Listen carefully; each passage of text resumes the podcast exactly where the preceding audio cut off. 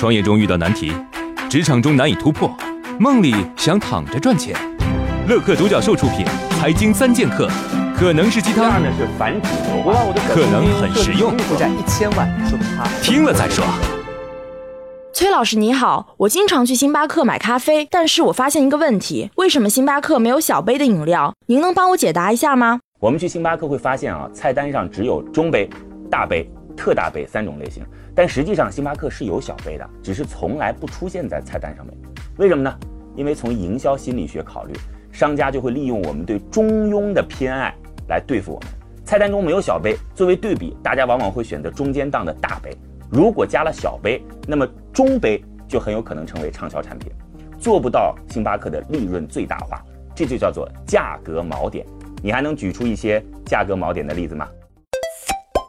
网友请珍惜评论，就是一种营销手段，就像吃早餐，老板直接问你要一个鸡蛋还是两个，习惯性就说一个，其实你根本就没想要加鸡蛋啊。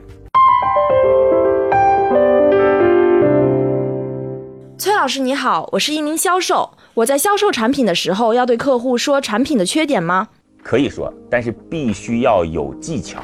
比如说啊，我们的产品最大的缺点就是贵，因为不管是质量还是售后。都没有对手，我们的公司知名度不高，没什么钱做广告，所以呢都是成本价在卖。说实话啊，同类的产品的确比我们好，但是你的实际情况不适合买那么贵的产品啊。我们的操作系统的确太复杂了，但是安全才是你最需要的吧？看似说缺点，其实是在谈优势，先抑后扬，直击痛点，你学会了吗？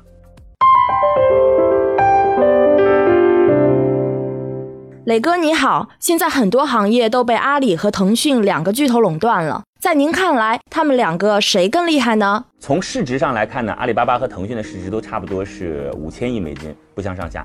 但是从商业模式上，两家截然不同。阿里是帮人家赚钱，然后收取佣金；腾讯呢是先收获用户，然后再考虑怎么赚钱。所以阿里最强的是赋能，腾讯最强的是流量。阿里不停的去收购公司，希望自己拥有更强的能力。腾讯呢，不停的投资公司，希望将自己的流量变现。我认为啊，阿里的模式更直接，我更看好阿里。你呢？网友适合远方评论：阿里旗下的公司蚂蚁金服和云计算服务这两个，随便一个都是极大的量。蚂蚁金服是世界上第一大网络金融公司。在这里呢，有个消息要告诉大家，来参加我们节目的投资机构，每周都会有一次线上的项目指导，为大家来进行项目梳理，帮助你来解决创业过程中遇到的难题。